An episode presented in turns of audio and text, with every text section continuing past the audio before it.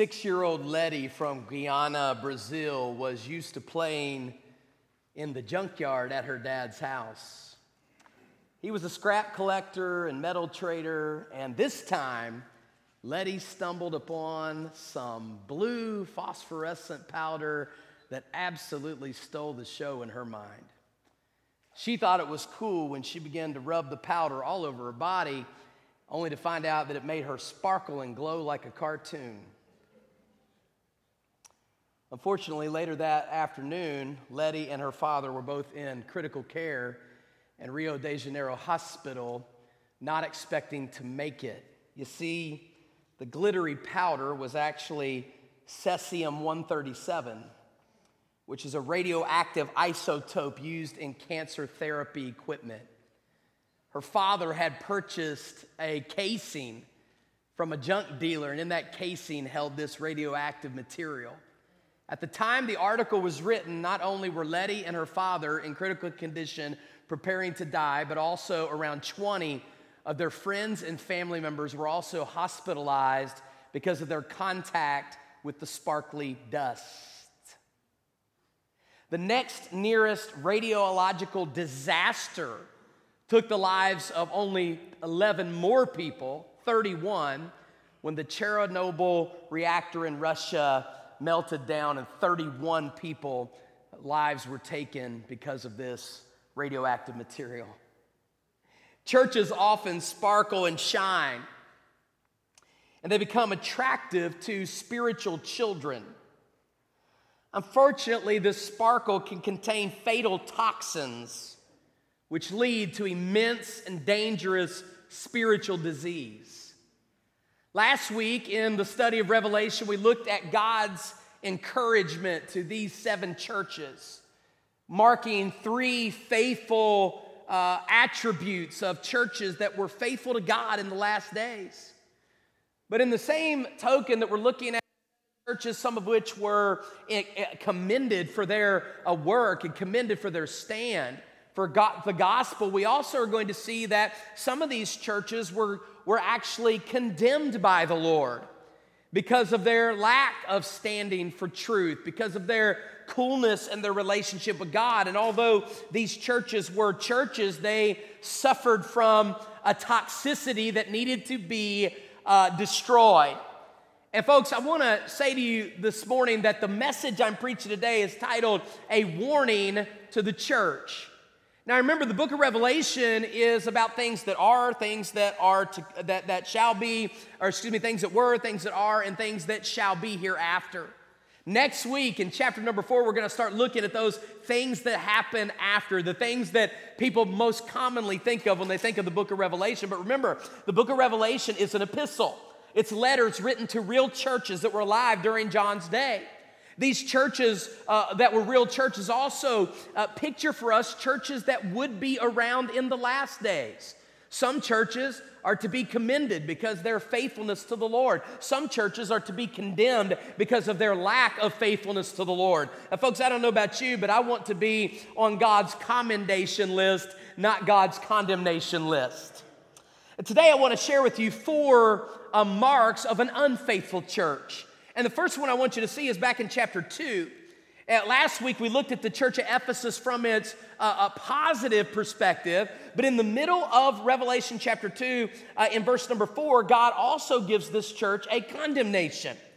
After he commends them for their work and their faithfulness and their stand for sound doctrine and the willingness to faithfully endure trials and troubles, the Bible says in verse number 4, nevertheless, I have this against you, that you have left your first love. Now, what is the first mark of an unfaithful church? It is this. We must avoid the displacement of affections. We must avoid the displacement of affections. You see, this church was doing the work that God wanted them to do, but according to verse number 4, their heart was not where God wanted it to be. Did you know that it's possible to be doing what you do, serve where you serve, active in your church, faithfully performing the things that you think God wants you to do, and the whole time your affections not be in the right place? What is God talking about when he says that you've left your first love? Well, Mark chapter 12, verse 38 sheds light onto this. When one of the scribes came to Jesus and said, which is the first and greatest commandment of all? Jesus replies, the most important is this. Hear, O Israel, the Lord our God is one, and you shall love the Lord your God with all your heart, with all your soul, and with all your mind, and with all your strength. And the second is this, that you shall love your neighbor as yourself. What does it mean then to leave your first love? Well, what it means is that you can continue to be active in God's work while neglecting the most important thing about your soul. Folks, listen, the most important thing is not what you do for the Lord. The most important thing is who you are before the Lord. You see, you are not a human doing, you are a human being. And God says it's possible to continue on laboring, working hard, giving it your best, and yet your relationship with God and others be cold. One preacher said it like this: the church at Ephesus had theology that was both clear and cold as ice. It was heartless Christianity. It was continuing in duty but failing in devotion. It's like Jesus standing here saying to us, you're doing stuff for me, but why aren't you spending any time with me? You are carrying on in Christian responsibility even more so, and yet your heart for the Lord can be diminishing the whole time. Some of you have read after Nancy Lee DeMoss, who's a woman's conference speaker and speaks to revival. She wrote about 40 evidences of leaving your first love. Now, I'm not going to read them all today, but I selected 10 of them, and I think they're very good. Number one, if you've left your first love, you have no desire to spend time with God. If you've left your first love, number two, you have no desire or time for private worship or prayer. If you've left your first love, number three, your corporate worship is dry and you're uninvolved. If you've left your first love, number four, you crave the things of the world more than the things of God. Number five, you talk about everything else other than the things of God. Number six, the things of God make you uptight or uncomfortable. Number seven, if you've left your first love, you enjoy secular songs and entertainment more than sacred songs and entertainment. If you've left your first love, you can find a way to justify your disobedience. Number eight. Number nine, you can become judgmental and critical of others. Number 10, we can become greedy and selfish in our relationship with God and things. Folks, what is God trying to challenge us with this morning? It is possible to be in your place, do your service, be faithful to God, and at the same time, inside your heart where no one else can see except for God, there becomes a callousness or a dryness in your relationship with God. And folks, we've got to fight against that. Look, I've tried to make our church what I would call a non-busy church, not a program-oriented church. We've tried to make this simple where there's only once or twice a week to really engage in a program or something of worship. And folks, that's not a heavy schedule. I come from churches where it's Sunday school, Sunday morning, Sunday night, Wednesday night, visitation on Tuesday. If you missed on Tuesday, it's okay. You can go on Thursday. Every Saturday's busy with something, and there's always something going on. That's not what's going on here, but do not let that fool you. Do not let that fool you to think that doesn't mean that you can be hyperactive in activity, doing something for God, and at the same time, your relationship with Him could be growing cold. So number one, we must avoid the displacement of affections. Number two, I want you to listen very carefully. I'm probably going to spend most of my time here, and I'm not sure if I'm even going to get past this point, so you just have to kind of bear with me here, because this is the real substance, I think, of what happens in these churches. The second thing that you see that is a warning to these churches is we must avoid the danger of apostasy. We must avoid the danger of apostasy. Now, folks, two different times in the book of Revelation, chapters 2 and 3, there is a warning to these churches about this particular thing, and that is, do not allow false and worldly teaching to creep into the church because of the damage that it can cause to the testimony of Christ and to the individual members. And folks, I gotta tell you, we are living in a day right here and right now where churches have opened up their doors to virtually any teaching or any belief or any practice for the sake of being culturally relevant. In fact, I was at a cross-country meet Saturday morning, and I was listening to this guy over at another tent. I wasn't in their conversation. He was talking so loud I could hear him. By the way, be careful how loud you talk when you're in front of other people. I mean, my goodness. It was a private conversation, but you could hear him from 40 yards away. Anyways, he was talking about his church, and it's a brand new church, and he was telling this lady, he was trying to witness to her, but telling her that their style, their method was to exegete the culture.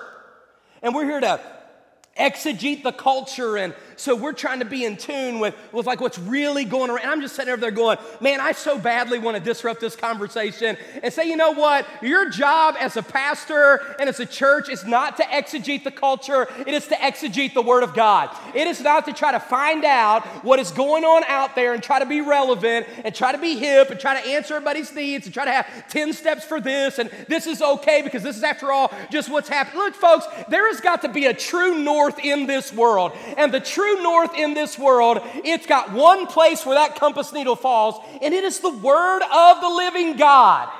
And if it makes you culturally out of touch, so be it. Now let me dissect for you real quickly what is going on. Go to chapter 2, verse 14 real quick. Now to Pergamos he writes this, "But I have a few things against you, because you have them there who hold the doctrine of Balaam, who taught Balak to put a stumbling block before the children of Israel, to eat things sacrificed to idols, and to commit sexual immorality." Now, this is super interesting. I think when you read about the Nicolaitans, and we'll see that here in just a minute, in fact, it's in verse 15, whatever the Nicolaitans were, which is questionable, there's a lot of dispute and discussion about what the Nicolaitans were. I think the Nicolaitans of the New Testament were the Balaams of the Old Testament. And I think you see them tied together. Now, when he writes this about Balaam and Balak here in verse number 14, that may confuse you a little bit. Now, you're probably familiar with the story of Balaam on really one account.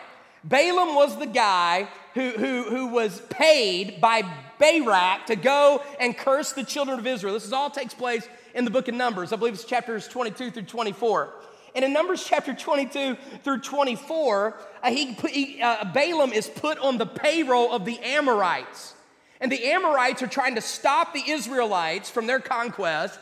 And so he hires a prophet from Israel to speak out a curse against Israel. And of course, as you know, he's unable to do that. Balaam is famous for the story of the donkey. You guys remember the story of the donkey? And he's trying to go curse the people of Israel, and the donkey keeps stopping and ramming into things. And Balaam's so messed up, he starts actually talking to a donkey. And if that's not crazy enough, the donkey starts talking back to him.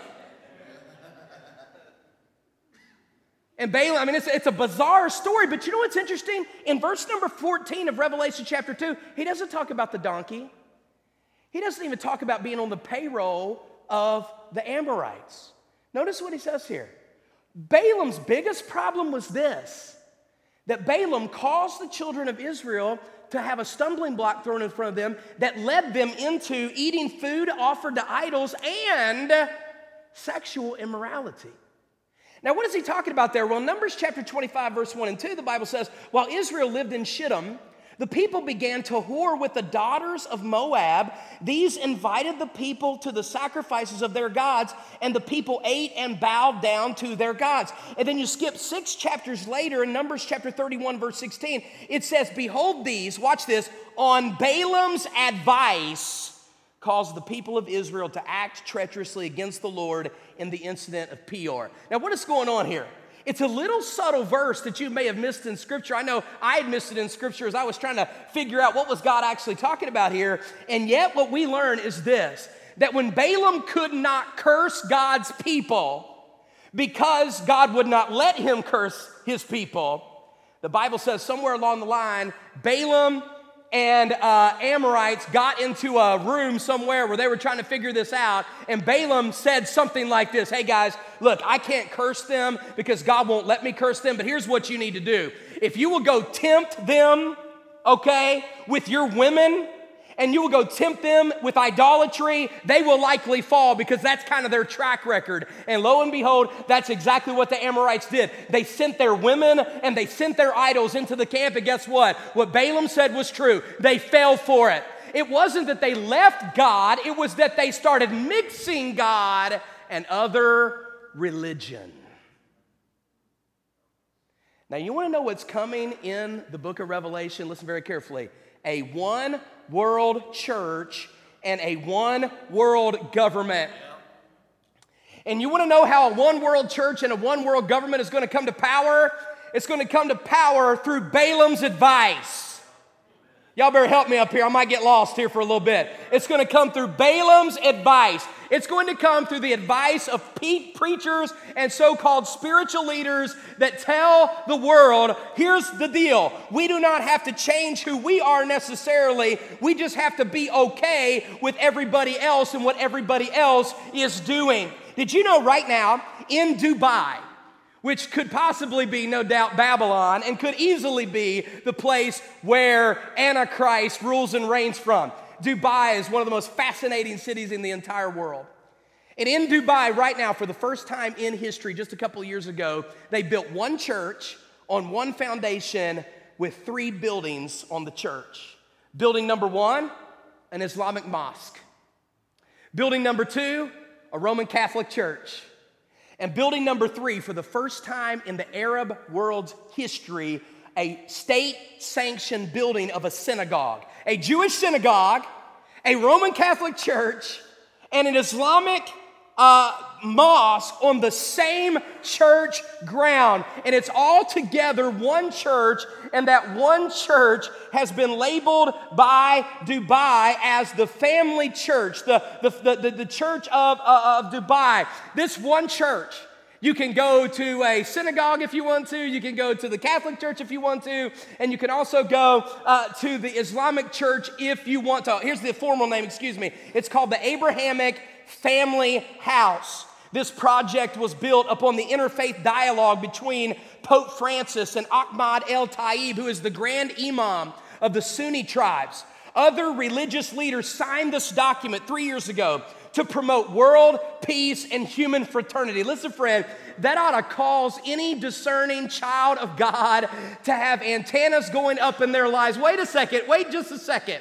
Jewish people, Islamic people, and Catholic people do not believe the same thing. And yet, under the guise of human fraternity, we're going to come together. Folks, can you just not see the Antichrist himself stepping down into the Abrahamic family house and deliver the sermon that will bring the world together under the guise of peace? Folks, we have got to beware and be careful. And you say, what's the problem with all this? The problem with all this is Jesus says, I've got a problem with you bringing in idolatry to my house. Folks, listen, I know it's a confusing day. I know it's a day that's hard to understand, but I am still here to tell you, Jesus is the way, the truth, and the life, and nobody comes to the Father except through him. You're not going to heaven because you pray the rosary. You're not going to heaven because you got baptized. You're not going to heaven because you were confirmed as a child. You are not going to heaven because you do the seven, or you avoid the seven deadly sins. You're not going to heaven because you follow Allah. You're not going to heaven because of Muhammad. You're going to heaven because of Jesus and Jesus alone. And that and only that must stay in the church, and only a church that is faithful to Christ will keep preaching the gospel even when the world thinks the rest is okay. Not only is there doctrinal deviance, there's tolerance of sin. Now look, if you will, over here at Thyatira, which comes at the very end of chapter 2. Now I want you to mark this in your notes. The church at Thyatira receives the longest message of all the seven churches. And what was Thyatira's problem? Well, the Bible says here in verse 20, nevertheless, I have a few things against you, because you allow that woman Jezebel, watch this important phrase here, who calls herself a prophetess, to teach and seduce my servants to commit sexual immorality and to eat things offered to idols. Who is Jezebel? Well, obviously Jezebel is used symbolically here as a reference to some teacher that was existing in that church, and some teacher that would no doubt be existing in the church in the last days, as a woman who taught the people to go into sin, just like Jezebel of the Old Testament taught her husband Ahab to go into sin. She was the daughter of King Ethbel of the Sidonians, who was a former priest. He made his way to the throne by murder. Ahab's marriage to her was the first instance of marriage with a heathen princess of a king from northern Israel in the Bible. What did she do? Well, she taught, number one, and she seduced. Did you know in the book of Revelation, the word seduced is used more than any other place in the Bible? And what is the main tactic of false teachers? Seduction, lies, and temptation. How does the church respond to this woman? Let me say two things about this. Please don't hate on me for saying this, but there's two problems with Jezebel. First, it was who was teaching, and secondly, it's what she was teaching. Notice it. She called herself a prophet. You want to know why she had to call herself a prophet? Because God didn't call her to be a prophet. The first problem was who was teaching. Please, I say this respectfully, and don't get all like this on me, okay? Here's the bottom line. God called men to preach. God called men to lead the church and lead the home. I know that is super countercultural, but I just got to tell you, it's in the Bible. A bishop must then be first the husband of one wife. That's pretty difficult if you're a woman, okay? Oh, and by the way, I know in our culture it's difficult to figure out who's a man and who's a woman, but it really isn't hard to figure out both scientifically and biblically. There's a genetic, there's chromosomes, there's actual DNA. Look, folks, look, if you died somewhere and got buried alive or something, and they dug you up 100 years from now and saw your sack of bones laying in a ditch, they could identify you by your bone structure that you are a man. Or look, this is not about a religion. This is first and foremost about sanity. Sanity. You're right. It's about science. And of course, it is also absolutely about Scripture. God made them male and female, and God set the order up as to who would lead the church. So it's a problem, first of all, that the woman was preaching and teaching in church. Secondly, it was certainly a problem as to what she was teaching and preaching in church. And the fact of the matter is, I suppose, if you dismiss what God says about men being pastors, then you might just quickly dismiss anything else the Bible might say as well. This woman led the church into the same stuff the Nicolaitans did with the previous church. But folks, I want to tell you, some of the most popular churches in our country today have got it all wrong. Do you realize in February this coming year, one of the most popular churches in the United States of America in Alpharetta, Georgia, is hosting a conference entitled The Unconditional Conference. At The Unconditional Conference, the goal is to help church members demonstrate the unconditional love of Jesus with their LGBTQ plus ABCD audience. In a world that makes us choose sides, they say, experience a conference from the quieter middle. At this conference are homosexual pastor Justin Lee, Embracing the Journey co-founders Greg and Lynn McDonald, who are pro-LGBT, in an evangelical church. I love this statement, folks. I love this statement. I actually don't love it. I hate it. It makes me tremble on the inside. We're going to have a conference from the quieter middle. Folks, that's exactly what the world wants you to do. Be in the quieter middle. Stay in the middle. Don't get involved. Don't pick sides here. Just kind of hang out in the middle. Folks, listen very carefully. I am sorry that we have a world that is affirming things that God is against, but I'm here to tell you, I've got some things I want to affirm this morning in case you've got questions about it. I affirm that God created male and female, and there's only two genders. I want to affirm today that God said it'll be a husband and a wife. That's a man and a woman. I am confirming this morning that a biologically born male and a biologically born female are the only two candidates for a biblical marriage. I want to confirm this morning that I believe that homosexuality is still a sin against God. I want to confirm that God is right, the Bible's right, and I don't care if the whole world is for it. If God is against it, we should absolutely be against it.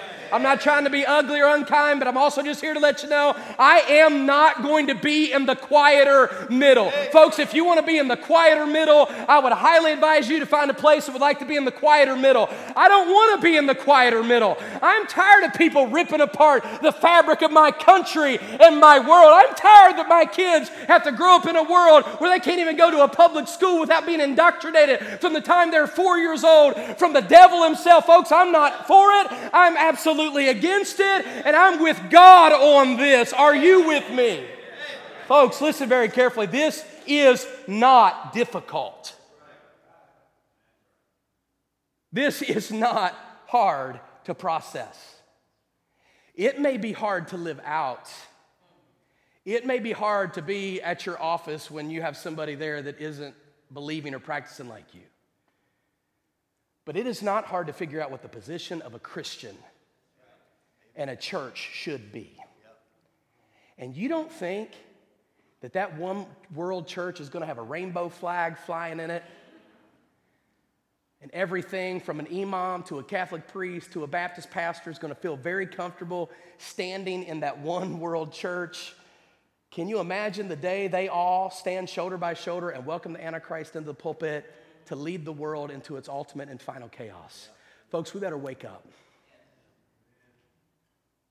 We better wake up. We need to avoid apostasy. What is apostasy? Apostasy is a drift. It is a turning away from. It is a moving away from. And folks, this could apply to any part of Scripture. Any place a church or a preacher is turning away from Scripture, we should be warned. But I'm here to tell you what I am seeing in our culture today. It is on two fronts. It is on multi-religion or polytheism, and it is on the front of the LGBTQ community. And I've just got to tell you, we want to love people, we want to help people, but at the end of the day, it's still true. It is wrong, God is right, and I'd rather stand with Him than be falsely accused as being in the quiet middle. Listen to Matthew chapter 18, verse 6. Whoever causes one of these little ones who believe in me to sin, it would be better for him to have a great millstone fastened around his neck and to be dropped in the depths of the sea. It's one thing to believe it falsely. It's another thing to teach it falsely.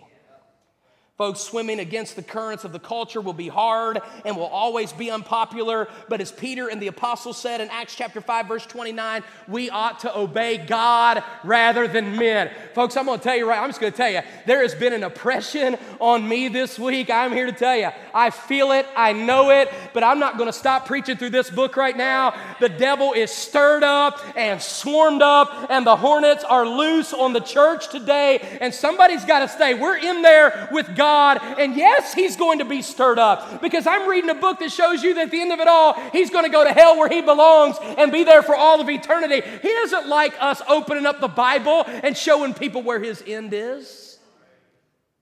Let's stand. Let's stand where God would have us to stand.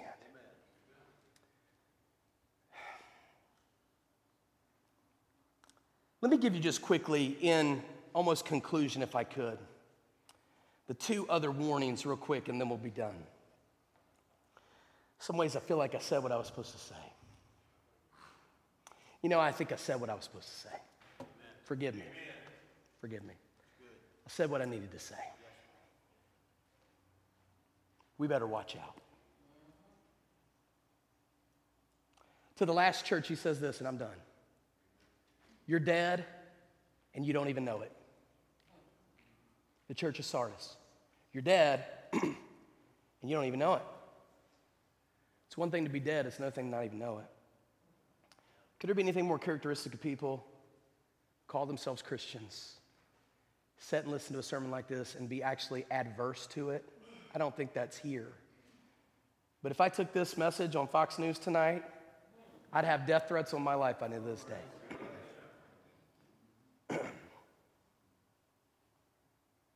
Friend, I'm just going to warn you. Don't be in this church playing games. Don't be acting like you're alive when you're dead. The Bible says you must be born again. That means you're dead, but Jesus makes you alive. And you want to know if you're alive, one thing that's true of you, my sheep hear my voice. and they know me, and they follow me. But a wolf's not going to hear a shepherd's voice. A wolf's going to say, he's crazy. He is so out of touch. I'm going to go down to this church where they have LGBTQ small groups. Fine. That's where the wolf pack is. But friend, if I were you, I'd do what the Bible says 7 times in these 2 chapters. If you have an ear to hear, let him hear. The Spirit of God might be saying to you today, you're actually not even a sheep. And if I'm dead, I'm not alive to God, but God gave me ears to hear this morning, I'd listen. I'd listen. Let's just pray if we could.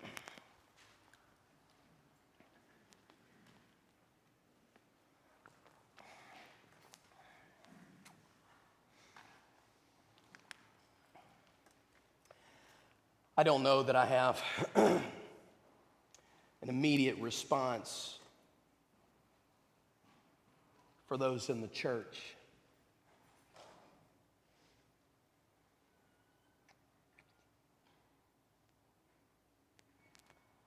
But all I can tell you is this. The devil is a roaring lion. And man, you may want to bunker down in prayer over your family, over your church. Say, God, we're going to stand here. We're going to be faithful to your word. We're going to be true to the gospel. We're going to be true to Jesus. We're going to be true to the Bible. Lord, help us as we stand in this culture to be faithful. But I do want to ask this final question.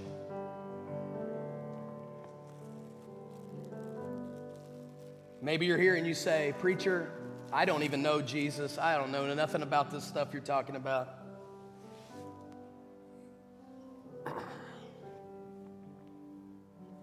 I don't know that if I died, I'd be on my way to heaven. I don't know that. I do not have a personal relationship with God. I'm dead. I'm dead in trespasses and sins. But I would like to know what it means to have a relationship with God through Jesus. I would like to know what it means to have a relationship with God through Jesus. If God spoke to you about that today, would I be able to pray for you? Would you let me know who you are by just slipping up your hand? Preacher, I do not know Jesus as my Lord and Savior. I don't know him. I do not know that I'm going to heaven when I die. I don't know that. But I want to know. I want to know. Let's just stand if we could. I'm going to invite you to prayer if you'd like. Some are praying. God's speaking to you. Come on, let's pray. Let's ask God to help us. Be sober, be vigilant. Put up the guard. Build up the hedge. The roaring lion is just looking for an unprotected heart, an unprotected family, an unprotected church member. He just would love that. He would love it.